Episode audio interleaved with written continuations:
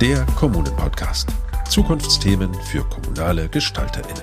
Veränderung kann anstrengend sein oder ist auch anstrengend, weil es eben eine Anpassungsleistung verlangt. Es ist ja ein Aushandeln etwas von etwas Neuem, sich einigen, ähm, etwas austarieren. Das lohnt sich auf jeden Fall dass man zusammen sozusagen so dicke Bretter bohrt. Man muss aber auch bereit sein zu investieren. Es geht halt nicht einfach so und ist dann auch nicht einfach so reibungslos. Wenn wir merken, der Bedarf passt nicht mehr zu den Strukturen oder Prozessen, die wir haben, dann passen wir nicht den Bedarf an, sondern die Strukturen und die Prozesse. Hallo und herzlich willkommen zu einer neuen Folge des Kommunen-Podcasts. In der Kommunalverwaltung tut sich einiges. Das haben wir in den letzten Folgen unseres Podcasts gehört. Wir haben mit engagierten Menschen aus verschiedenen Kommunen gesprochen und ich muss sagen, ich bin wirklich sehr beeindruckt, was an manchen Orten so alles los ist. Und das ist auch gut so. Wir brauchen ja eine Veränderung in den Verwaltungen. Wir brauchen eine Veränderung der Strukturen und wir brauchen eine kooperative Kultur, damit wir langfristig Strukturen schaffen können in unserer Gesellschaft, in denen die Menschen gut und gerne leben. Und unsere zweite Staffel dieses Podcasts geht so langsam auch schon wieder zu Ende. Heute, das ist unsere vorletzte Folge. Und bevor wir jetzt weiter planen, haben wir deshalb auch noch ein kleines Anliegen an Sie, liebe Zuhörerinnen und Zuhörer. Wir haben eine Umfrage erstellt mit einigen wenigen Fragen, wie Ihnen unsere zweite Staffel gefallen hat. Wir würden gerne wissen, was können wir verbessern, was fanden Sie gut, was fanden Sie nicht so gut. Und wir freuen uns, wenn Sie etwa fünf Minuten für die Beantwortung dieser Fragen für uns hätten. Den Link finden Sie in den Shownotes. So, jetzt aber erstmal wirklich nochmal herzlich willkommen zu dieser neuen vorletzten Folge des Kommunen-Podcasts. Ich bin Simon Gaul und heute hören Sie wieder eine kleine Spezialfolge. Ich habe keine engagierten Menschen aus Kommunen heute bei mir, sondern zwei andere, auch sehr engagierte Personen, wir schauen nämlich nochmal nach innen, in die Initiative Kommune 360 Grad. Wir haben uns gefragt, wie funktioniert Kooperation eigentlich in der Initiative? Und warum ist das denn so wichtig? Und warum ist es überhaupt für Sie da draußen interessant, wie die Kommune 360 Grad intern funktioniert, wie die Arbeitsstrukturen sind, wie Abläufe laufen? Wir fanden aber, da gibt es so viel zu lernen und es gibt auch sehr viel, was man ableiten kann auf die eigene Arbeit in Kommunen, in Verwaltungen oder wo auch immer. Und dafür habe ich heute zwei sehr spannende Gästinnen aus dem Team Kommune 360 Grad bei mir. Das sind Christine Noack von der Deutschen Kinder- und Jugendstiftung und Karin Kowalczyk von Fineo. Die beiden leiten gemeinsam mit Nastasia Ilgenstein, auch von der DKJS, die Initiative 360 Grad. Hallo liebe Christine, hallo liebe Karin. Hallo. Hallo. Ja, schön, dass ihr da seid. Und genau, ich habe es gerade schon gesagt, wir sprechen in diesem Podcast ja seit einigen Folgen über Kooperation. Warum wir sie so dringend brauchen, wie sie gelingen kann. Und ich habe mich jetzt gefragt, wie ist das eigentlich bei euch? Ihr seid ja eine Initiative, die von drei Trägerorganisationen ins Leben gerufen worden ist. Von eben der Deutschen Kinder- und Jugendstiftung, von Fineo und von der Aurides Stiftung. Und jetzt Erzählt doch mal zum Einstieg vielleicht ganz kurz, ist das denn so grundsätzlich überhaupt ein Modell, das ihr weiterempfehlen würdet? Drei Organisationen, die ein Projekt leiten, zusammen? Also, das ist eine wirklich interessante Frage, Simon. Und wir würden, glaube ich, die Antwort verschieben auf später. Genau. Also stell die uns doch nachher nochmal. Ich würde, also als Ausblick würde ich schon mal sagen, ja, wir können das empfehlen. Sehr gut. Das heißt, wir brauchen erstmal noch ein paar weitere Infos. Dann fangen wir doch nochmal anders an. Vielleicht könnt ihr zum besseren Verständnis eure Organisation nochmal kurz einzeln vorstellen. Also, was macht die DKJS? Was macht Fineo? Was macht die Aurides Stiftung?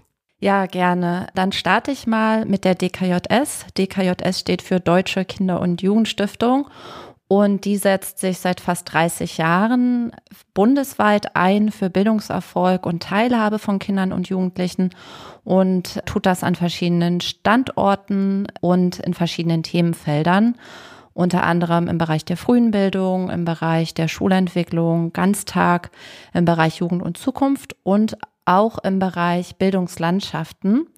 Und darin sind Programme angesiedelt, die sich mit den Potenzialen von Kommunen und Kommunalverwaltungen beschäftigen, die ja gemeinsam für die Gestaltung von Lebensbedingungen von Kindern und Familien zuständig und verantwortlich sind. Und genau in diesem Themenfeld docken wir sozusagen mit Kommune 360 Grad dann auch an. Und Fineo? Ähm, Fineo ist ein gemeinnütziges Analyse- und Beratungshaus, äh, das zum Ziel hat, strategisches soziales Engagement zu fördern. Also wir unterstützen Institutionen, Organisationen darin, sich so auszurichten, dass im Fokus ihres Handelns wirklich die gesellschaftliche Wirkung steht. Und hier braucht es eben oftmals große Veränderungen, sowohl innerhalb der Organisationen und der Sektoren als auch im Zusammenspiel zwischen diesen Organisationen und Institutionen, also zwischen den Akteuren in Bezug auf ihre Kooperationsfähigkeit. Und wir als Kommunalberatungsteam legen eben den Fokus auf die öffentliche Hand. Das heißt, wir begleiten Kommunen und Landesbehörden bei Transformationsprozessen, also wie Transformation von Arbeitskultur gelingen kann. Und da nutzen wir Ansätze der Organisationsberatung, der Wirkungsorientierung und der Agilität und so weiter. Und wir versuchen dabei Angebote und Lösungen zu entwickeln, die praxisnah sind, also die wirklich handlungsleitend sind und eben diesen Gap, den es gibt zwischen Erkenntnis und Praxisumsetzung zu schließen und dann die Lösung in die Fläche zu tragen. Und das ist auch sein Anspruch, den haben wir ganz stark in die Initiative mitgenommen. Mhm. Ja, da kommen wir, glaube ich, später auch nochmal drauf zu sprechen. Das ist, glaube ich, ein total wichtiger Punkt, ne? dass diese ganzen Tools und die ganzen Erkenntnisse ja gar nichts bringen, wenn man es nicht konkret dann anwenden kann, was ja super wichtig ist. Mhm. Und die dritte im Bunde, die Aurides Stiftung, was macht die? Die Aurides Stiftung, genau, die dritte im Bunde, hat mit uns gemeinsam eine Initiative ins Leben gerufen und sie fördert schwerpunktmäßig Organisationen, die mit ihren Angeboten die Aufwachsbedingungen von Kindern in Deutschland nachhaltig verbessern möchten. Konkret arbeiten wir da an vielen Stellen und verschiedenen Stellen mit unserem Ansprechpartner Markus Büchel zusammen der auch immer wieder in Runden bei uns mit dabei ist, uns Impulse für Vernetzung gibt, für interessante PartnerInnen und auch Anregungen für Produktentwicklung. Und genau, ganz besonders momentan auch einfach nochmal mit dem Schwerpunkt Ausrichtung der Initiative äh, sich mit uns austauscht. Genau, und das ist eine total vertrauensvolle Zusammenarbeit in einem sehr ja, interessanten Entwicklungsraum sozusagen, den uns damit auch die Aurides Stiftung ermöglicht. Hm. Jetzt werden wahrscheinlich aufmerksame HörerInnen merken, dass ich nur zwei von euch drei jetzt hier bei mir sitzen habe. Aber auch darauf kommen wir ja nachher eigentlich nochmal zu sprechen, so, ne, wie ihr genau die Rollen auch aufgeteilt habt. Wieso arbeiten denn jetzt wirklich konkret eure Organisationen zusammen an diesem Projekt Kommune 360 Grad? Also dahinter steht die gemeinsame Überzeugung, dass man komplexe Herausforderungen nicht alleine bewältigen kann und man an großen Zielen am besten gemeinsam arbeitet. Und daran glauben wir, wenn wir auf Kommunen schauen, wenn es darum geht, Kindern ein gutes Aufwachsen zu ermöglichen oder um Krisen zu bewältigen. Aber wir glauben da eben auch äh, für unsere Zusammenarbeit dran, denn wir wissen, dass es für unser Anliegen, Verwaltung für mehr Kooperation nach innen und außen zu stärken, teils tiefgreifende Änderungen braucht. Weil es eben nicht nur darum geht, ähm, Instrumente, Prozesse, Strukturen anzupassen, sondern eben auch darum, Arbeitskultur und Arbeitsweisen der ganzen Organisation zu ändern. Und das ist eben eine große Aufgabe und die wir uns da auch vorgenommen haben, Change-Agentinnen dazu zu befähigen. Wir sagen immer so mit einem Augenzwinkern, wir planen die Verwaltungsrevolution oder schrauben daran. Und das ist natürlich ein dickes Brett, das wir bohren wollen. Und das ist zusammen leichter. Da kommt man auf bessere Lösungen, kann vielleicht mh, hm, sich gut ergänzen, Komplementäreffekte heben und da erreicht man einfach mehr. Und da hatten wir zu Beginn eben die Überlegung, mit wem können wir uns das gut vorstellen? Wer teilt denn diese Grundüberzeugung?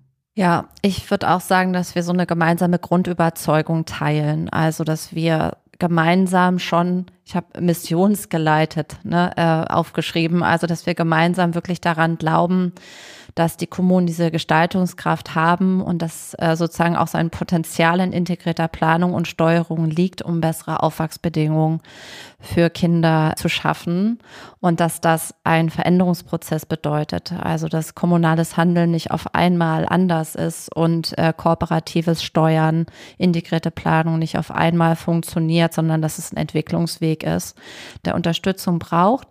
Und bei dem es weniger darum geht, nochmal zu sagen, ah, was ist jetzt eigentlich die Lösung? Also es ist weniger sozusagen ein Erkenntnisproblem als ein Umsetzungsproblem.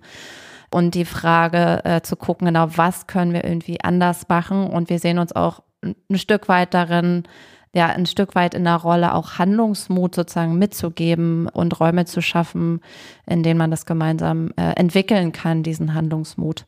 Genau, also dieses, diesen Handlungsmut, den braucht es auch irgendwie, weil es ist halt nicht immer einfach. Und äh, wir haben uns eben selbst auch so als Auftrag verschrieben, Versuchsraum dafür zu sein, wie integriertes Arbeiten gelingen kann. Also Erfahrungen zu sammeln, was sind Herausforderungen, was sind Barrieren, was sind aber auch Erfolgsfaktoren oder Gelingensbedingungen. Und daraus dann eben für die Arbeit mit den Kommunen Erkenntnisse zu schöpfen. Also unsere Kooperation an sich ist Lerngegenstand für kooperatives Arbeiten. Und es gibt also dann auch keine Organisation, die die Chefin ist, sozusagen. Nein, in unserer Wahrnehmung würden wir tatsächlich sagen, wir kooperieren auf Augenhöhe und das ist auch wirklich wichtig. Ähm, das heißt aber nicht, ähm, dass wir in einem luftleeren Raum agieren also mit unseren Mutterschifforganisationen oder Mutterorganisationen kommen natürlich Impulse, Entwicklungen, Ideen, auch durch die Teams hindurch in die Initiative. Und genau, also das passiert äh, schon, dass bestimmte Ausrichtungen oder Fragen oder einfach Ideen äh, dadurch auch ins Team spielen. Aber es gibt keine Organisation, die da treibender oder weniger treibend ist, sondern das sind immer gemeinsame Aushandlung.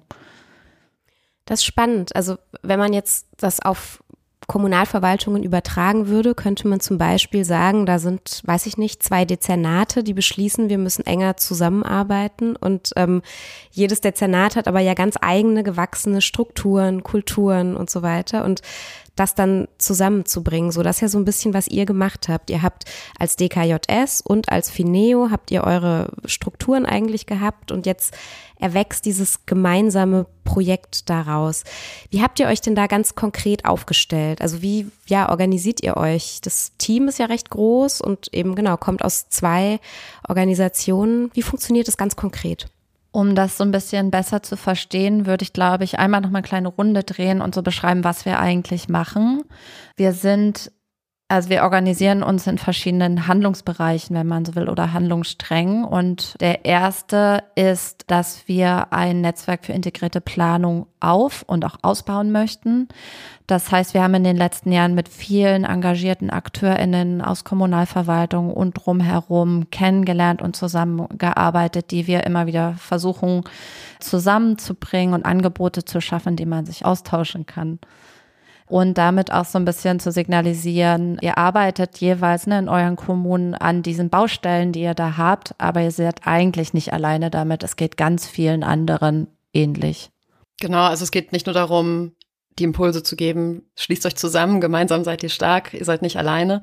Wir wollen die AkteurInnen in den Kommunen auch dadurch stärken, indem wir ihnen Wissen weitergeben, Anregungen, hoffentlich kluge Gedanken und Ideen ähm, mitgeben, Handlungsansätze, Methoden und so weiter. Und das tun wir zum Beispiel durch diesen Podcast. Wir haben aber auch ein Planspiel zur kooperativen Hilfeplanung entwickelt und wir tun es vor allen Dingen auch durch verschiedene Veranstaltungen. Also wir haben digitale Veranstaltungen, die eher so kleine Impulse geben, wie Kommunen gestaltet, aber wir haben das natürlich auch im ganz Großen schon gemacht, in Präsenz. Vielleicht war die eine oder der andere auch dabei im letzten Jahr, als wir unser K360 Festival hatten.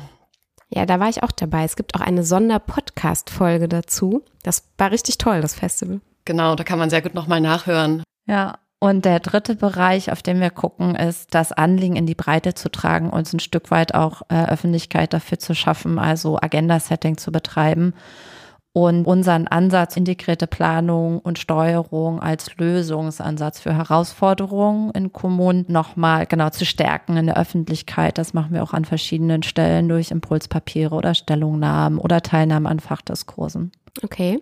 Und jetzt zurück zur eigentlichen Frage. Das heißt, aus jeder Organisation sind dann Mitarbeitende in allen drei Bereichen dabei? Genau, also aus diesen drei Bereichen leiten sich sozusagen Produktideen, Veranstaltungen und andere Angebote ab und daran arbeiten wir übergreifend, Organisation und teamübergreifend.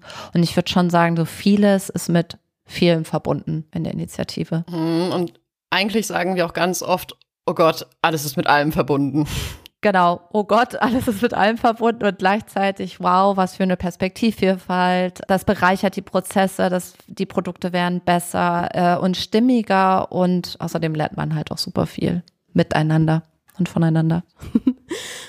Aber jetzt wirklich die konkreten Strukturen, erzählt mal. Wir sind zwei Organisationen, die im Hintergrund eine eigene Organisationslogik haben, die eine Linienstruktur haben, eine Hierarchie in sich tragen und irgendwie auch eigene Silos bilden sozusagen. Und vor diesem Hintergrund haben wir uns als Initiative vorgenommen, wir gehen zusammen, organisationsübergreifend und wollen es anders machen. Wir wollen anders zusammenarbeiten. Also wir wollen agil arbeiten, kollaborativ, hierarchiearm und eben mit einem hohen Anspruch an selbstgesteuerten Arbeiten. Und dafür braucht es eben eigene oder andere Strukturen und Prozesse, als man es vielleicht eigentlich in den Organisationen vorher gewöhnt war, passend zu den Bedarfen. Und die zu finden, ist eben eine Aufgabe, an der arbeiten wir ständig und immer noch und sind da auch noch nicht am Ende. Und das sind, also das sind so Fragen, die im Hintergrund immer mitschwingen. Welche Räume, welche Abstimmungsrunden brauchen wir? Wer nimmt daran teil? Für welches Anliegen? Wie viele? Wie oft? In welchem Abstand? Wie organisieren wir die gemeinsame Entwicklung von Inhalten, zum Beispiel für eine Podcast-Folge oder für unsere Veranstaltung? Wie organisieren wir Informationsflüsse, Schnittstellen und Synchronisierungsmomente?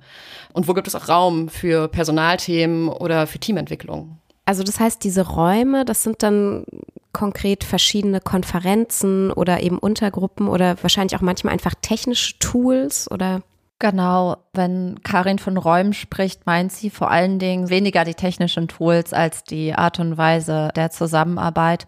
Ich kann es ja noch mal so ein bisschen konkreter erzählen. Also wenn wir sozusagen konkrete Veranstaltungen oder Formate oder Produkte entwickeln, dann arbeiten wir als Team in kleineren Teams zusammen. Und die haben dann ihre Zusammensetzung und die schauen dann einfach auch, ne, welche Rollen brauchen wir hier, äh, welche Perspektiven haben wir, wer tut hier eigentlich was, wann wollen wir was geschafft haben. Also diese ganzen klassischen Projektmanagement-Fragen, die man sich so fragt. Aber auch äh, vor allen Dingen nochmal so, ne, wen müssen wir noch einbinden, an welchen Stellen, wann bringen wir was auch ins Gesamtteam ein. Und dann läuft man halt los und schaut, äh, wie es klappt, wo man noch nachjustieren muss ähm, und was man vielleicht noch wo braucht. Und daneben haben wir so regelmäßige Formate, ich sag mal sowas wie Gremien im Kommunalsprech, für die Sicherung von Wissensflüssen und für die Synchronisation. Das heißt, wir haben wirklich Gesamtteamrunden, die sind alle zwei Wochen. Wir haben ein Format, das heißt Extended, da geht es um inhaltliche Vertiefung. Da nehmen wir uns einmal im Monat für Zeit, dass wir wirklich in Sachen richtig reingucken können, gemeinsam Dinge weiterentwickeln können, inhaltlich auch richtig arbeiten, auch gern mal mit Gästen. Wir haben Koordinationsroutinen für alles, was Leitungsthemen sind und strategische Fragen. Und dann haben wir sowas, äh, wir nennen die momentan, wir ändern auch gern mal den Namen von unseren Runden. Momentan heißen die Circle, also so wie Kreis für Wissensflüsse und Austausch zu sowas wie Community Management Fragen, also alles, was das Netzwerk angeht oder für Wissensmanagement oder für Kommunikationsfragen oder aber auch für inhaltliche Entwicklung, wo wir irgendwie mal ein Modell uns genauer anschauen oder an irgendwelchen PowerPoints für eine Veranstaltung, die ansteht, gemeinsam so drehen und wenden oder ja, drehen und basteln. Und darüber sozusagen darüber stehend ist immer die Frage, die wir uns auch in unserer Rolle als Programmleitung fragen, also wie so eine Metafrage, ne? Wie intensiv brauchen wir an welchen Stellen eigentlich was? Wo sind Infoflüsse wichtig? Wo gibt es kooperative Momente, aber wo braucht es auch kollaboratives Arbeiten, also wirklich eine Entwicklung, die man gemeinsam inhaltlich tut. Und die hat immer auch ne, mit Kapazitäten zu tun. Es geht immer auch um Ressourcen, es geht immer auch um Entwicklungswünsche von Kolleginnen und da einfach auch so um so eine, ja, einen Versuch, das auch passgenau zu bauen. Und das ist eine gemeinsame Aufgabe. Also es ist sowohl was, was uns als Programmleitung umtreibt, aber auch eine Aufgabe vom Team, immer wieder gut zu gucken, ah, okay, passt das sozusagen fürs Team insgesamt zu schauen, komme ich zu meinen Antworten? Genau, auf meine Fragen, ähm, habe ich dafür einen guten Ort, passen die Prozesse, die wir uns gebaut haben und daran haben wir einfach schon viel gebastelt und gedreht und justiert. Genau, und vielleicht einmal kurz ergänzend zu den Namen, weil das ist tatsächlich so, wir haben wirklich Momente, dann schmunzeln wir. Jetzt haben wir auf einmal keine Taskforce mehr, sondern eine AG. Das tun wir aber nicht, weil wir so viel Spaß haben, neue Namen für die Runden zu erfinden, sondern weil diese Gremien oder diese Gruppen eine andere Funktion haben. Und das wollen wir eben auch mit dem neuen Namen dann ausdrücken. Ja, toll. Aber auch echt ein hoher Anspruch, ne? Also könnt ihr diesem Anspruch, den ihr da jetzt so formuliert habt, auch eigentlich immer gerecht werden in der Praxis? Äh, das wäre natürlich toll, ähm, aber also das gelingt natürlich nicht immer in der Praxis. Da ist ganz viel Lernen zwar schon passiert, aber wir sagen auch gar nicht, dass wir diesen Anspruch immer zu 100 Prozent erfüllen müssen. Natürlich wollen wir das am liebsten, alles sofort und kollaborativ und super agil, aber das kann man eben nicht erzwingen. Das hängt halt immer auch mit dem Entwicklungsstadium des Teams zusammen. Ähm, ich würde sagen, der Anspruch ist für uns auf jeden Fall leitend und dann eben in Abstufung, je nachdem, wie es gerade passt, mehr oder weniger, dass wir ihn erfüllen. Wir müssen einfach kleine Schritte gehen und immer wieder weiter ausprobieren, den Raum wieder öffnen. Wie viel selbstgesteuertes Arbeiten geht gerade? Wie intensiv können wir gerade zusammenarbeiten? Also man kann sagen, wir sind auf einer langen Change-Reise und es ist über die Jahre gewachsen und wir sind auch schon weit gekommen, aber am Ziel sind wir noch nicht. Mm, ja, das ist spannend. Das hatten wir jetzt auch schon in einigen Gesprächen äh, mit Verwaltungsmitarbeitenden, die das auch teilweise tatsächlich formuliert haben. So, es ist ein Wandelprozess, aber so richtig, also das Ziel ist auch gar nicht unbedingt, dass dieser Prozess irgendwann beendet ist, sondern es ist im Grunde wirklich so ein ongoing ähm, Programm, Projekt, wie auch immer. Das ist spannend. Ähm, wie, wie ist das denn bei euch jetzt dann? Also es ist im Idealfall alles sehr beweglich. Habt ihr dafür auch vielleicht ein paar Beispiele? So wie oft verändert ihr denn dann Prozesse? Das kann man jetzt so nicht sagen. Also es ist nicht so, dass wir sagen, oh, es sind schon wieder drei Monate um, wir brauchen mal wieder einen neuen Namen oder wir brauchen mal wieder eine neue Funktion. Das ist total bedarfsabhängig. Also es läuft eigentlich immer so ein Hintergrundcheck mit bei uns. Also wir merken auch, hier passt irgendwas nicht mehr, der Bedarf ist anders, irgendwas fühlt sich komisch an, der, es läuft nicht mehr rund. Und wir tun das, glaube ich, einfach wirklich automatisch. Wir sprechen ganz viel in der Initiative über das Wie, wie wollen wir zusammenarbeiten oder wie arbeiten wir gerade zusammen und reflektieren das. Und ab einem gewissen Punkt, wenn wir merken, der Bedarf passt nicht mehr zu den Strukturen oder Prozessen, die wir haben, dann passen wir nicht den Bedarf an, sondern die Strukturen und die Prozesse. Also wir quetschen uns da nicht in irgend, irgendein Muster rein. Vielleicht als Beispiel, als wir noch weniger Produkte oder eine weniger breite Angebotspalette hatten und auch noch weniger Teammitglieder waren. Da hatten wir einmal in der Woche eine ganz große Teamroutine, sind da zusammengekommen und haben da sowohl das Team in den Blick genommen, aber auch inhaltlich, was oben aufliegt, wo es Fragen gibt und haben es also, also als Synchronisierungsmoment genutzt zwischen den einzelnen Arbeitspaketen. Und das wurde eben mit wachsendem Team und äh, mit der breiteren Angebotspalette immer schwieriger. Genau, wir haben uns das dann nochmal so ein bisschen äh, konkreter angeguckt. Und jetzt kommt meine Lieblingsfrage. Mein Lieblingsfragewort ist wozu? Also wozu brauchen wir eigentlich wo was? Und am Beispiel der Teamroutine war unser Eindruck dann und unsere Wahrnehmung, dass die so ein bisschen überbelegt war mit Funktion. Ne? Also du, äh, wir, wir starten immer in Teamroutine mit so einem allgemeinen Check-in, dass jeder und jeder einmal so kurz berichtet, wie, wie, wie sieht's gerade aus, wie ist die Arbeitsbelastung, was liegt oben auf. Und dann gibt's ein bisschen, ne, dann gab's ein bisschen inhaltliche Entwicklung hier und Orga-Fragen dort und Abstimmung äh, zu noch irgendwas. Und ähm, das ist dann einfach äh, in meiner Wahrnehmung so ein bisschen so, nicht alle müssen zu allem in Detail Bescheid wissen. Das ist einfach in großen Teams dann auch nicht unbedingt effizient. Und daher haben wir das dann angefangen so umzubauen und zu sagen, okay, bestimmte Fragen und Themen werden sozusagen in diesen Cirkeln, was ich vorhin erzählt habe, geklärt, vorbereitet und dann sozusagen in der Teamroutine mitgebracht. Und dadurch ist die Abstimmung einfach konkreter und die Zeit ist so ein bisschen effizienter genutzt. Und die Teamroutine ist jetzt sozusagen nur noch alle zwei Wochen, also dieselbe Zeit, anderthalb Stunden, aber nur alle zwei Wochen. Und da ist sozusagen die Aufgabe, die auch im gesamten Team liegt, wenn man da was mitbringt, dass man sich die Frage fragt, was ist relevant für alle? Wie bereite ich diese Information so vor, dass alle davon auch äh, sich gut abgeholt fühlen? Also was brauchen auch die anderen? Ja, genau. Ich glaube, da würde ich gerne anschließen, weil das nämlich so ein Moment war, was wir auch ganz oft mit unseren kommunalen Change-Agentinnen äh, besprechen.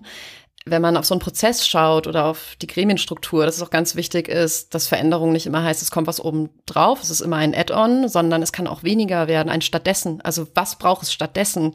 Klingt aber auch alles ganz schön anstrengend. Ähm, ja, das könnte sein, dass der Eindruck vermittelt ist. Nein, also es, ja, Veränderung kann anstrengend sein oder ist auch anstrengend, weil es eben eine Anpassungsleistung verlangt. Es ist ja ein Aushandeln etwas von etwas Neuem, sich einigen, ähm, etwas austarieren und man braucht eben auch Mut, sich darauf einzulassen und altbekanntes loszulassen. Und ich glaube, das ist das, was anstrengend ist. Vielleicht ist ja irgendwie das Wohlbekannte, das ist bequem, das ist sicher, das vermittelt einem ein gutes Gefühl.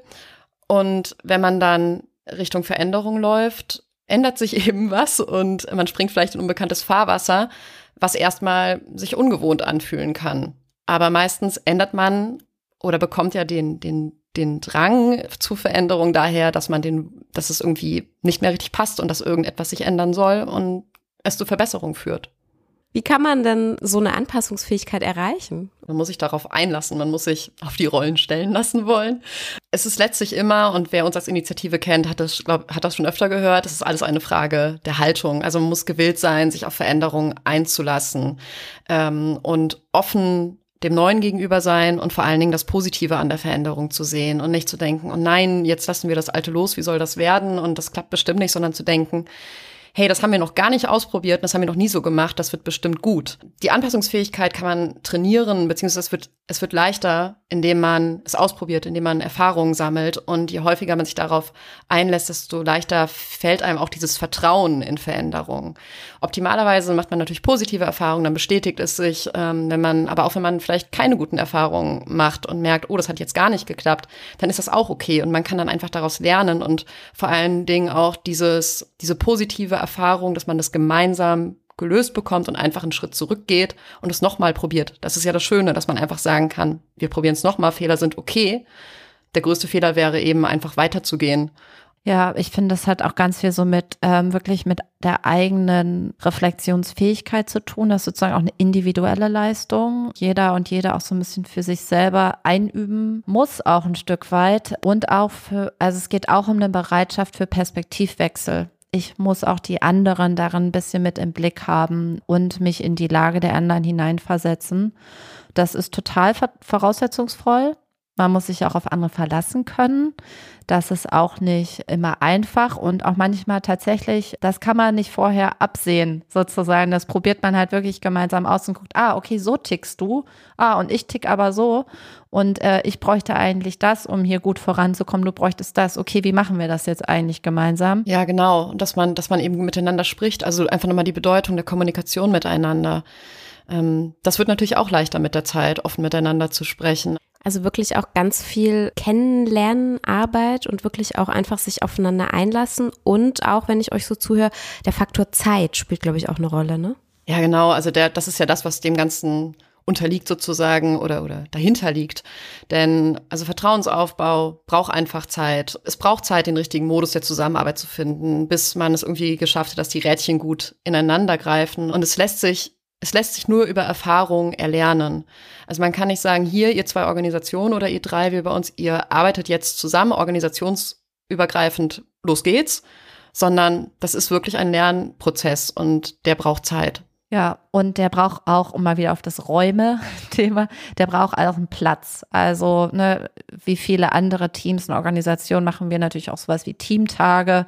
Das machen wir in der Regel zweimal im Jahr für zwei Tage. Da sehen wir uns alle zusammen. Da sind wir auch so ein bisschen außerhalb von Berlin meistens, machen uns das da auch irgendwie schön. Und da gibt's die Möglichkeit, sich einfach auch irgendwie so ein bisschen nochmal anders kennenzulernen, sich überhaupt zu begegnen. Wir arbeiten ja überwiegend ich würde sagen, eigentlich fast immer remote miteinander. Ähm, das heißt, hier lernt man sich auch nochmal einfach als echte Person nochmal ein bisschen anders kennen. Spannend. Ich glaube, das wird oft unterschätzt. Und wie kommt ihr dann zu euren Produkten oder zu euren Formaten? Die entstehen mm, meistens aufgrund kleiner Ideen oder aufgrund von größenwahnsinnigen Ideen bei uns aus dem Team, die wir dann versuchen irgendwie äh, denen nahe zu kommen. Aber in der Regel ähm, ist es so, dass wir die Ideen und die Inspiration vor allem aus den Kommunen ziehen. Also wir sehen die kommunalen äh, Change-Agentinnen einfach als, also die sind einfach die Expertinnen ihrer Situation, ihrer kommunalen Situation und wir hören hin, was brauchen die, was liegt bei denen oben auf und versuchen dann dafür ein passendes Angebot zu entwickeln. Das geben wir dann wieder zurück in die Kommunen, lassen das sozusagen testen und dann drehen sich diese Runden immer weiter und wir passen weiter an, bis wir das Gefühl haben, das passt und wir können das vielleicht in die Breite tragen. Ähm, das ist halt das Ziel, übertragbare Lösungsansätze. Wir wissen aber auch, dass wir immer den, die Türen offen lassen für Flexibilität, weil die kommunalen Ausgangslagen einfach so individuell sind. Und es ist einfach wichtig, Lösungen zu entwickeln, die übertragbar und auch anpassbar sind, weil sonst funktioniert das beste Modell nicht. Ich glaube, das ist uns einfach ganz wichtig, diese Praxisnähe ähm, und die Kleinschrittigkeit, weil natürlich denken wir auch große Prozesse und planen die mit den Kommunen. Und wir versuchen aber immer den wie sagen wir mal so gerne, Christine, den Elefanten in Scheiben zu schneiden, also den großen. Oh ja, es hört sich ja, immer sehr kein. martialisch an. Ja, es ist irgendwann im Laufe unseres Festivals irgendwann aufgetaucht, dieser Begriff. Aber wir versuchen, wir suchen den Prozess äh, kleinschrittig zu denken, äh, in kleine Meilensteine zu unterteilen. Ähm, dann wird der Weg einfacher. Und immer mit dem großen Ziel im Blick, aber eben Step by Step, um nach und nach auch anpassen zu können an die aktuellen Bedarfe und nicht starr einem Fahrplan zu folgen. Und ich kann ja noch mal so ein konkreteres Beispiel zu der Frage, ne, wie kommen wir irgendwie zu von so einer ja, Skizze zu was Konkreterem. Das ist nur ein ganz kleines Beispiel, das kam mal aus einer Kommunalbegleitung. Also eine Kollegin und ich hatten einen Termin mit einer unserer Fellow-Kommunen. Das sind die Kommunen, mit denen wir so ein bisschen näher zusammenarbeiten. Und wir wussten, dass deren Frage für den Termin ist, wie können wir eigentlich so ein bisschen unsere integrierte Planung ausrichten? Was könnten unsere unser Fokus, unsere Schwerpunkte sein. Und in der Terminvorbereitung äh, haben wir gemeinsam mit der Kollegin so ein, ja, wie so ein Modell, also wie so ein visuelles Angebot sozusagen vorbereitet, mit der man auf diese Fragen gucken kann. Also wie können wir uns ausrichten? Welche Schwerpunkte könnten das sein? Oder wie kommen wir auf Schwerpunkte? Genau. Und dann haben wir das mitgebracht in den Termin und die Kommunalvertretungen haben halt sofort Fragen daran gehabt. Wir konnten das sofort einarbeiten in dieses Modell, das sozusagen erweitern, die Perspektive aufnehmen. Das haben wir dann noch zwei, dreimal ausprobiert an anderen Stellen, in anderen kommunalen Kontexten und weiter geschärft im Team. Und jetzt fließt das in einen unseren Change Guide als eine Idee, wie kann man auf diese Frage gucken, wie kommt man da gut zu einer Antwort. Zum Change Guide sagen wir auch nachher nochmal was. Habe ich jetzt einfach hier schon mal fallen lassen. Wollte gerade sagen, das müssen wir noch erklären. Aber gut, dann ähm, war das jetzt ein kleiner Cliffhanger.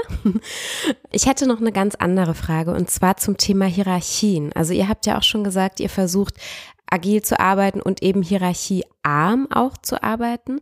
Ähm, jetzt seid ihr beiden aber ja hier aus der Leitung dieses äh, Projekts Kommune 360 Grad und das heißt, ihr habt ja auch eine Leitungsstruktur. Also ihr habt Personen, die im Zweifelsfall Entscheidungen treffen. Und da würde ich gerne noch mal drauf zu sprechen kommen, weil mein Gefühl ist auch, also Hierarchien sind ja so ein bisschen, ich sag jetzt mal, ähm, aus der Mode gekommen, dass man sagt, uralte hierarchische Strukturen, das wollen wir eigentlich abschaffen.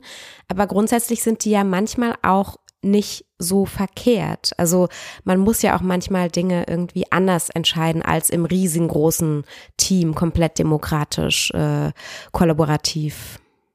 Wie ist das bei euch? Ja, Entscheidung und die Frage, wie wir zur Entscheidung kommen, ist eine super gute Frage, mit der wir uns auch viel beschäftigt haben. Ich glaube, ich würde so ein paar Punkte dazu sagen. Punkte, die uns wirklich wichtig sind bei dem Thema, ist, wir entscheiden nicht aus der kalten und das tut auch niemand. Und wir entscheiden nicht alleine. Und wo es sinnvoll ist, entscheiden wir auch gemeinsam. Oftmals ist es tatsächlich aber so, dass wir Entscheidungen äh, vorbereiten oder dass bestimmte Vorgehensweisen oder Szenarien, wie etwas sein könnte oder was es halt sozusagen, wie es aussehen könnte, vorbereitet werden und dann mitgebracht werden und an anderer Stelle besprochen werden und dann nochmal wie so ein Qualitätscheck drüber gelegt wird. Und dazu haben wir ein Modell oder ein, ja, wie so ein Leitplankensystem sozusagen entwickelt und mit dem Team geteilt, an dem wir so ein bisschen ableiten wollen, schau, schaut mal, lasst uns alle darauf schauen, das sind so Qualitätscheckpoints, in denen es darum geht, sind die Wissensflüsse im Team gesichert? Und wart ihr blickig? Sind wir blickig? Also habt ihr mitgedacht, was eine Entscheidung sozusagen auch für andere bedeutet oder für andere Arbeitsfelder bedeutet? Und das ist tatsächlich äh, wirklich so ein Schärfen von der von, ne, von Perspektivvielfalt und so ein bisschen auch Perspektivwechsel. Und dabei ist für uns immer auch die Frage im Raum, was braucht es denn eigentlich, um eine Entscheidung gut treffen zu können?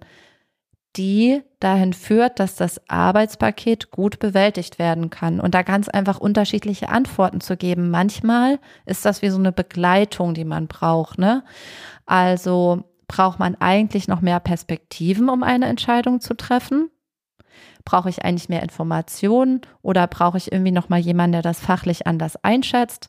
Oder manchmal geht es auch darum, dass jemand oder dass es eine so wie so ein Autoritätsdienst braucht. Ne? Jetzt entscheidet das doch mal bitte. Das ist irgendwie schwer für uns. Könnt ihr das nicht machen? Und dann muss man eigentlich auch wieder fragen: Okay, bin ich eigentlich gerade in der Situation, das entscheiden zu können, weil komme ich aus der kalten zum Beispiel, dann kann ich das auch nicht besser entscheiden, sondern was brauchst du, um zu dieser Entscheidung zu kommen? Genau, und ich würde da ein, noch ganz kurz ergänzen wollen, weil Simon, dort ist das eben angesprochen mit der Hierarchie und äh, inwiefern, also ob das wie das, ob das geordnet ist, sozusagen von oben nach unten vertikal. Und uns ist einfach da auch wieder das Thema Haltung wichtig, dass wir sagen, ja, wir haben diese verschiedenen Runden und die verschiedenen Ebenen, aber die sind nicht von oben nach unten oder vertikal angeordnet, sondern horizontal. Das heißt, diese Runden haben einfach andere Aufgaben jeweils. Und da ist nicht eine Aufgabe besser als die andere, sondern einfach unterschiedlich. Und wir haben in den Runden eben unsere Expertinnen dafür sitzen. Ja, das ist auch ein interessanter Punkt. Und wenn ich jetzt so aus einer psychologischen Brille drauf schaue, dann geht es ja irgendwie auch total viel darum, wirklich die Mitarbeitenden mitzunehmen, die abzuholen, nicht das Gefühl zu geben, man wird irgendwie übergangen oder es wird so über jemanden bestimmt. Da haben Menschen ja auch ganz unterschiedliche Bedarfe und Sichtweisen und so. Und da würde mich jetzt auch mal interessieren, also es gibt ja vermutlich auch, wenn ihr diese Strukturen habt, die da wirklich sehr äh, bewusst ja auch sind ne, und sehr achtsam irgendwie, gibt's ja wahrscheinlich trotzdem auch manchmal sowas wie Konflikte oder unterschiedliche Positionen zumindest oder dass jemand eben nicht einverstanden ist dann doch mit einer Entscheidung oder so. Wie geht ihr denn mit sowas um dann? Genau, also du hast es gerade eigentlich ja schon gesagt, dass man einfach gut hinhören muss. Also das ist so etwas, was wir ähm, ganz aktiv verfolgen in der Initiative. Es ist ganz normal, dass es ähm, verschiedene Positionen gibt, beziehungsweise dass daraus auch vielleicht mal Reibung entsteht. Vielleicht die kennen einige ja auch dieses Vier-Rollen-Modell nach Kantor. Also jedes erfolgreiche Team besteht danach aus verschiedenen Rollen und dazu gehören zum Beispiel die Treiberin oder aber auch die Widersacher sozusagen oder Widersacherin. Ähm, und das ist auch gut so, denn die haben alle eine Funktion. Das hört sich erstmal an, oh, Widerstand, das ist ja unangenehm, aber zum Beispiel auch gerade der Widerstand so als eine der, wo man am meisten vielleicht so an, an erstmal an Reibung mit verbindet, hat eine wichtige, einen wichtigen Informationsgehalt. Und zwar dann, wenn man dem Ursprung auf den Grund geht. Und das ist das, was wir in der Initiative halt wollen. Wir machen den Raum auf und hören hin. Wir hören aktiv zu und fragen nach, woher kommt das jetzt? Liegt das wirklich an einem inhaltlichen Widerspruch? Haben wir da vielleicht irgendwas vergessen? Haben wir vielleicht nicht gut genug informiert? Oder sieht die Person vielleicht irgendwo ein Achtungszeichen, woran wir noch gar nicht gedacht haben, was damit einhergeht? Oder liegt es vielleicht auch gar nicht an der Sache, sondern kommt der Widerstand von ganz woanders her, wenn man zum Beispiel denkt, wenn jetzt das Produkt kommt, dann habe ich noch ein Arbeitspaket mehr bei mir liegen und oh Gott, wie soll ich denn das noch schaffen? Also es ist einfach ganz wichtig, sich da die Zeit zu nehmen und einfach miteinander zu sprechen und zu verstehen. Und ich würde da noch ein paar Punkte zu ergänzen, weil man kann das tatsächlich konkret üben, äh, glaube ich. Also es geht dann halt auch um die Frage, wenn wir von Räumen sprechen, wie komme ich denn überhaupt dahin, verschiedene Positionen sichtbar zu machen und in den Raum zu holen? Ich habe schon mehrmals gesagt, eine ko kollaborative Online-Tools, das hilft manchmal einfach, dass man sagt, man macht einen bestimmten Austausch vielleicht eher schriftlich und sammelt erstmal Positionen. Das ist auch ein bisschen anonymer und das hilft auch denjenigen Kolleginnen und Kollegen, die äh, nicht erstmal vorpreschen und sozusagen laut sprechen wollen, sondern dass man erstmal so die Möglichkeit gibt, man kann ja auch erstmal sammeln was ist überhaupt da an Gedanken, schriftlich und im Stillen. Das ist der eine Punkt. Also welche Methode wendet man auch einfach an und nutzt man? Ein zweiter Punkt, der mir auch total wichtig ist, ist unsere gemeinsame Sprache. Es geht an vielen Stellen auch darum, bewusst zu sein, wie ich, wie wir miteinander ganz konkret reden. In einer anderen Podcast-Folge haben wir mal davon, von diesem Aber und Und gesprochen. Das finde ich nach wie vor ein super gutes Beispiel, weil das so oft äh, automatisch sozusagen läuft, dass eine Person was sagt und man antwortet automatisch mit aber, lalala, das ist mein Punkt. Und äh, ich glaube, an vielen Stellen ist ein und ein ebenso gutes Wort, um zu sagen, du hast einen Punkt und ich habe auch einen und meiner ist nicht wichtiger als deiner. Ähm, es geht aber auch um sowas wie, stellt man eine geschlossene Frage oder stellt man mal eine offene Frage oder ist man wirklich, also spricht man von der eigenen Wahrnehmung heraus oder ähm, verallgemeinert man seine Perspektive ne, und tut so, als wäre sie allgemeingültig oder wirft man sich was vor oder ist man wirklich an der Perspektive der anderen Person interessiert und geht dann auch wirklich in einen Verstehensprozess. Und das versuchen wir zu tun und das passiert natürlich auch mal einzeln oder in kleineren Formationen. Ne? Das heißt nicht, dass man es die ganze Zeit im großen Team macht, aber das sind so ein bisschen die, ja, nochmal so kleine Tick Ticks. Das sind nochmal so kleine Kniffs und Tricks, die ich total wichtig finde für die Zusammenarbeit und für das Gefühl, miteinander äh, genau in Kommunikation zu sein. Habt ihr denn das Gefühl, Kooperation läuft bei euch wirklich schon rund? Ich glaube, ich würde sagen, es läuft immer runter. Wir haben halt viel dafür getan und tun das auch noch. Und wir mögen uns auch. Also, ne? Also, das macht halt auch Spaß, zusammenzuarbeiten. Ihr, erinnert ihr euch an Situationen, wo es mal geruckelt hat und nicht so rund lief? Ja, klar. Also die Situation gibt es natürlich auch. Die sind auch unterschiedlich intensiv, unterschiedlich lang und brauchen auch irgendwie eine unterschiedliche Art von Klärung. Ich habe so ein bisschen so ein eigenes Beispiel tatsächlich damit gebracht, weil das für mich ein totales Learning war. Und zwar haben wir vor ein paar Jahren mal eine analoge Veranstaltung gemeinsam geplant. Das war auch organisationsübergreifend. Also das Team, das sich gekümmert hat, war aus zwei, aus beiden Organisationen. Und wir hatten einfach nicht im Prozess nicht ausreichend gut tatsächlich die Hüte geklärt. Also wer tut eigentlich was, aber auch die Erwartungen aneinander. Also wenn du diese Rolle hast, wie füllst du sie aus? Und was gehört alles dazu? Und die Veranstaltung war dann aber gut. Es hat alles irgendwie überwiegend, so wie es halt ist bei Veranstaltungen, überwiegend gut geklappt. Wir hatten zufriedene Teilnehmerinnen und Teilnehmer und dann hat tatsächlich Karin angeregt dazu, dass wir so einen Auswertungstermin nochmal machen. Und da ist dann eigentlich rausgekommen, dass es da ganz, ganz verschiedene Perspektiven auf diesen Prozess gab, hin zu dieser Veranstaltung. Und da habe ich auch ein bisschen dran geknabbert tatsächlich, weil ich dachte, ah, okay, das war eigentlich, hätte auch noch dazu gehört oder das war dein Blick darauf oder das hättest du gebraucht. Und auch andersrum sozusagen, ähm, was für mich, ne, auch für mich irgendwie besser gepasst hätte.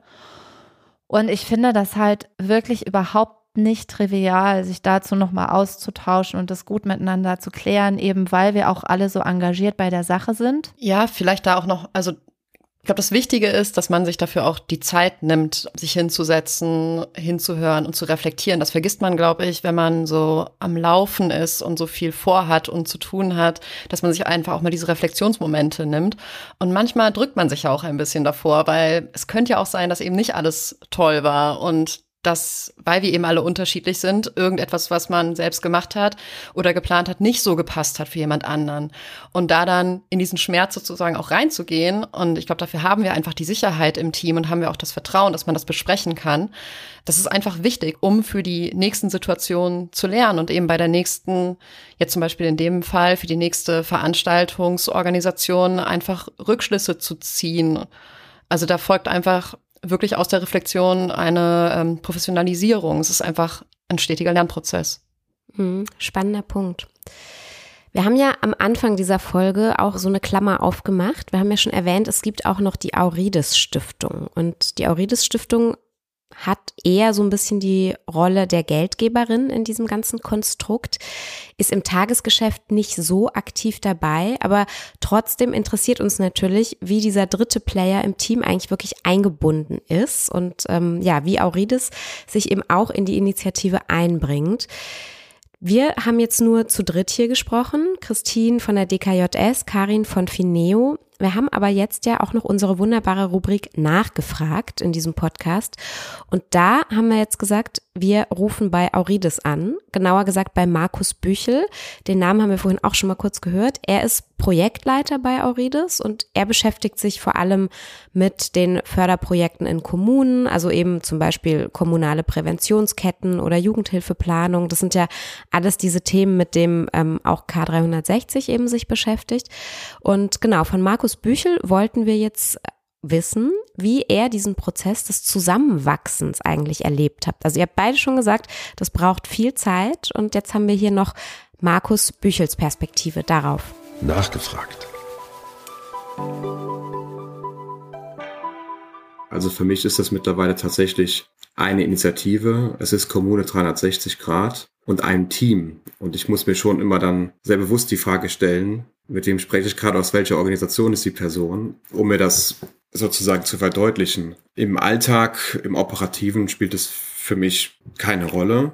Wir können diese Stärken beider Organisationen, finde ich, ziemlich gut zusammenbringen, wenngleich das auch seine Zeit gedauert hat, bis das so klar war und insbesondere die Abstimmungsprozesse im Operativen zwischen den beiden Teams, ähm, zu denen ich natürlich immer auch eine gewisse Distanz habe aufgrund meiner Rolle, ähm, die waren aber, glaube ich, für alle Beteiligten deutlich aufwendiger als zuvor gedacht. Ähm, also auch wir als fördernde Organisation hätten nicht damit gerechnet, dass der Aufwand für die gemeinsame Koordination, Abstimmung, vertrauensbildende Maßnahmen, gemeinsame Kultur und Identitätsentwicklung im Team, dass die so langwierig und damit eben ressourcenintensiv ist.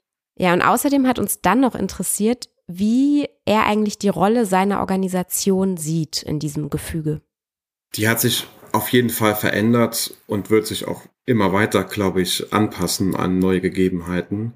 Ähm, wir hatten zu Beginn sehr viel stärker als Stand heute den Anspruch, im Operativen mitwirken zu können. Bloß gestaltete sich das in vielen Fällen relativ aufwendig, weil wenn man operativ mitwirken möchte, muss man in weiten Teilen operativ mit dabei sein. Und dieses, man kommt punktuell zu bestimmten Arbeitspaketen oder Prozessen hinzu und wirkt operativ mit, äh, hat sich herausgestellt, ist vielleicht gar nicht so wertschöpfend. Und insofern haben wir dann nach einer gewissen Phase immer mehr die Rolle angenommen, dass wir als fördernde Institution der Initiative vor allem in strategisch relevanten Fragestellungen mit eingebunden sind.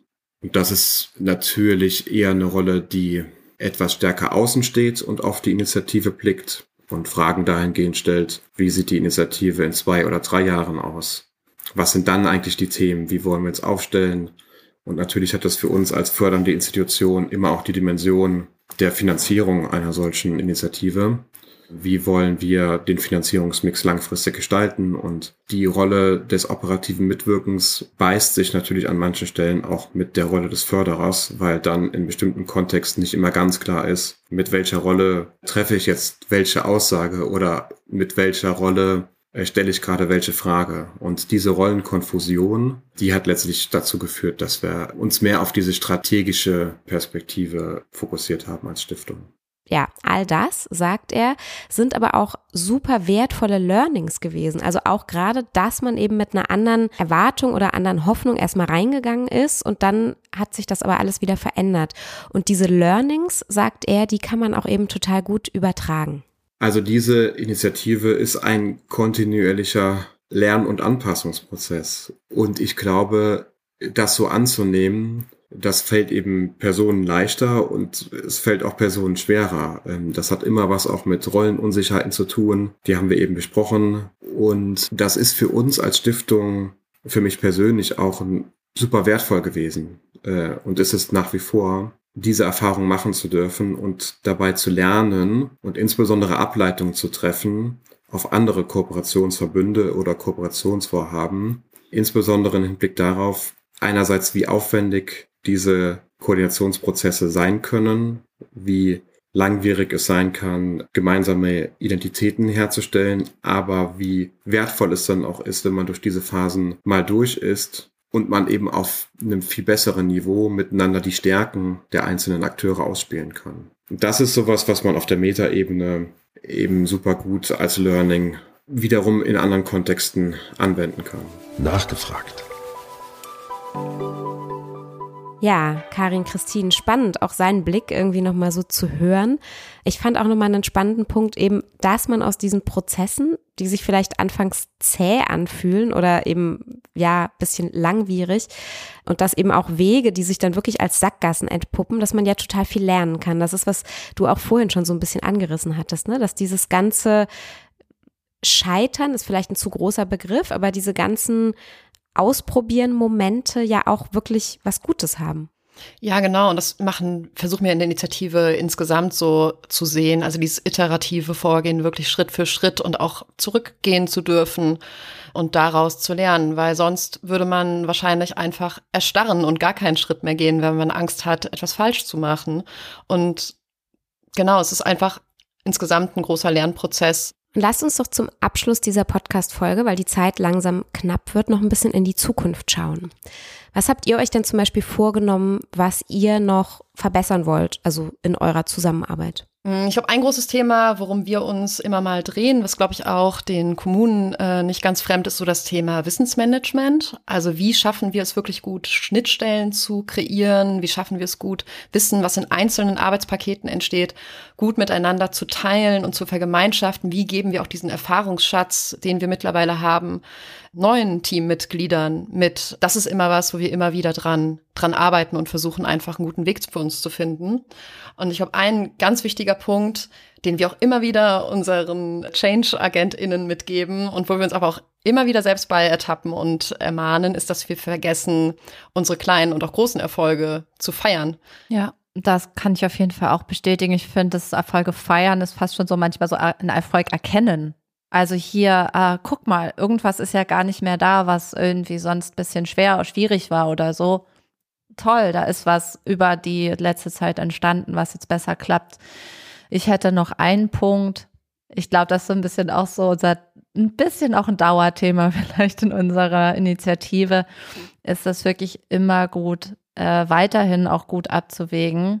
Was wollen wir alles und was schaffen wir alles und in welchem Tempo und in welcher Intensität und da einfach alle miteinander gute Pakete zu schnüren äh, und passgenau zu sein und so. Und das ist, glaube ich, einfach ein Thema, was vielleicht auch die Kommunalvertretung gut kennen. Ne? Also was ist sozusagen schaffbare Meilensteine, schaffbare Ziele mit Blick auf Ressourcen und Energie. Mhm. Ja, so ein Realitätscheck halt, ne? Ja. Ich würde gerne noch eine Klammer schließen, die wir am Anfang aufgemacht haben. ich hatte euch gefragt und vielleicht könnt ihr es jetzt wirklich mal so ein bisschen beantworten noch. Würdet ihr euer Modell empfehlen? Also, dass wirklich zwei Organisationen gemeinsam gleichberechtigt sowas starten und durchführen. Zu Beginn habe ich ja gesagt, ja. und ich bleibe auch bei meinem Ja. Ich glaube, das lohnt sich auf jeden Fall, dass man zusammen sozusagen so dicke Bretter bohrt. Äh, man muss aber auch bereit sein zu investieren. Es geht halt nicht einfach so und ist dann auch nicht einfach so reibungslos. Wir glauben aber wirklich, dass wir mit der Initiative und mit dem Anliegen, das wir haben, alleine nicht so weit wären jetzt sondern dass das wirklich eine Gesamtteamleistung ist, die sich einfach aus den verschiedenen Organisationen auch äh, speist. Ja, kann ich nur mitgehen. Also es erfordert stetige Pflege der Beziehung, es braucht Perspektivwechsel, man muss sich auf den anderen einlassen, man braucht Vertrauen, Kommunikation. Ähm, das ist alles Arbeit und kann auch mal ruckeln, vielleicht auch mal anstrengend sein, aber insgesamt lohnt es sich absolut. Also die Synergien und diesen Komplementäreffekte, die wir daraus ziehen, ähm, das ist so ein, ein Schatz und der ist über die Jahre gewachsen ähm, und nur durch diese Zusammenarbeit entstanden. Und jetzt noch ein ganz anderer Ausblick, nämlich wirklich, was plant denn eure Initiative so in nächster Zeit? Jetzt mehr so noch der, der Service. der Werbeblock. Vielleicht. Der Werbeblock. genau. Genau, also für uns steht gerade ganz, ganz oben auf der Agenda, das, was wir wissen, was wir gelernt haben, was wir erkannt haben, zu verdichten und zu verbreiten. Und das tun wir an verschiedenen Stellen. Ne? Also wenn wir von Produkten und Formaten und so reden, jetzt wird es vielleicht auch mal ein bisschen konkreter, was wir eigentlich damit meinen.